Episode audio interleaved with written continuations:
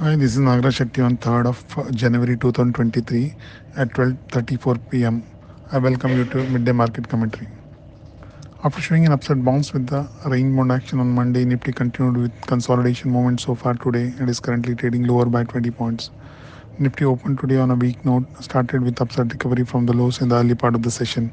It made an intraday high of 18 to 40 levels and stay, slipped into weakness from the highs, currently placed at the lows. The advance decline ratio continued with positive note and overall market breadth is also on the positive side.